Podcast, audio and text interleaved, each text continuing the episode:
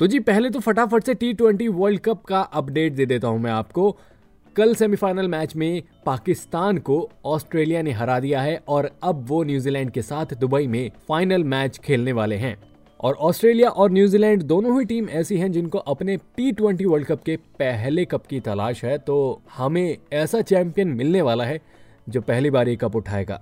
तो जी, आप सुन रहे हैं अन्यूज एडे पॉडकास्ट और अभी ऑस्ट्रेलिया और न्यूजीलैंड के मैच का रिज़ल्ट क्या होगा, ये हमें बाद में पता चलेगा, लेकिन एक रिज़ल्ट स्टूडेंट्स का भी है और ये खबर उन्हीं की है। जी हाँ तो जी, कुछ समय पहले अभी नीट यूजीसी के एग्ज़ाम हुए थे, जिनका रिज़ल्ट बॉम्बे हाई कोर्ट द्वारा फ्रीज कर दिया गया था। अब मामला ये था, बॉम्बे हाई कोर्ट में दो स्टूडेंट ये कंप्लेंट लेकर पहुँचे कि उनका क्वेश्चन पेपर और आंसर शीट उन दोनों का सीरियल नंबर अलग अलग था। अब ये नीट में सेम होते हैं और इस चीज़ को लेकर उन बच्चों में डर था कि हमारे रिज़ल्ट के साथ गड़बड़ हो सकती है या छेड़छाड़ हो सकती है। तो इसके लिए बॉम्बे हाई कोर्ट ने इस रिज़ल्ट को रोक दिया था, लेकिन एनटीए यानी कि नेशनल टेस्टिंग एजेंसी इस मामले को लेकर सुप्रीम कोर्ट में पहुँच गई कि आप रिज़ल्ट कैसे रोक सकते हो।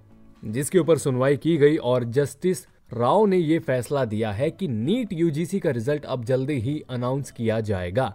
जी हाँ उनका कहना था कि दो बच्चों की कंप्लेंट को लेकर पूरे रिज़ल्ट को नहीं रोका जा सकता है और वैसे भी नीट यूजीसी के एग्ज़ाम में 16 लाख बच्चे बैठे थे जिनका रिज़ल्ट उन दो स्टूडेंट की वजह से रोका गया था। तो ऐसे में कोर्ट का कहना था कि हम 16 लाख बच्चों का भविष्य दो बच्चों की वजह से नहीं रोक सकते।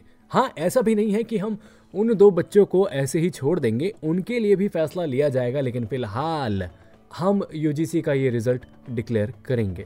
तो जी, जिन बच्चों को अपने नीट यूजीसी के रिज़ल्ट का बहुत ज़्यादा बेकरारी से इंतज़ार था, उनका अब रिज़ल्ट जल्द ही अनाउंस होने वाला है। तो बस फिंगर क्रॉस कीजिए, दुआ कीजिए और हमारी तरफ़ से बेस्ट ऑफ़ लक।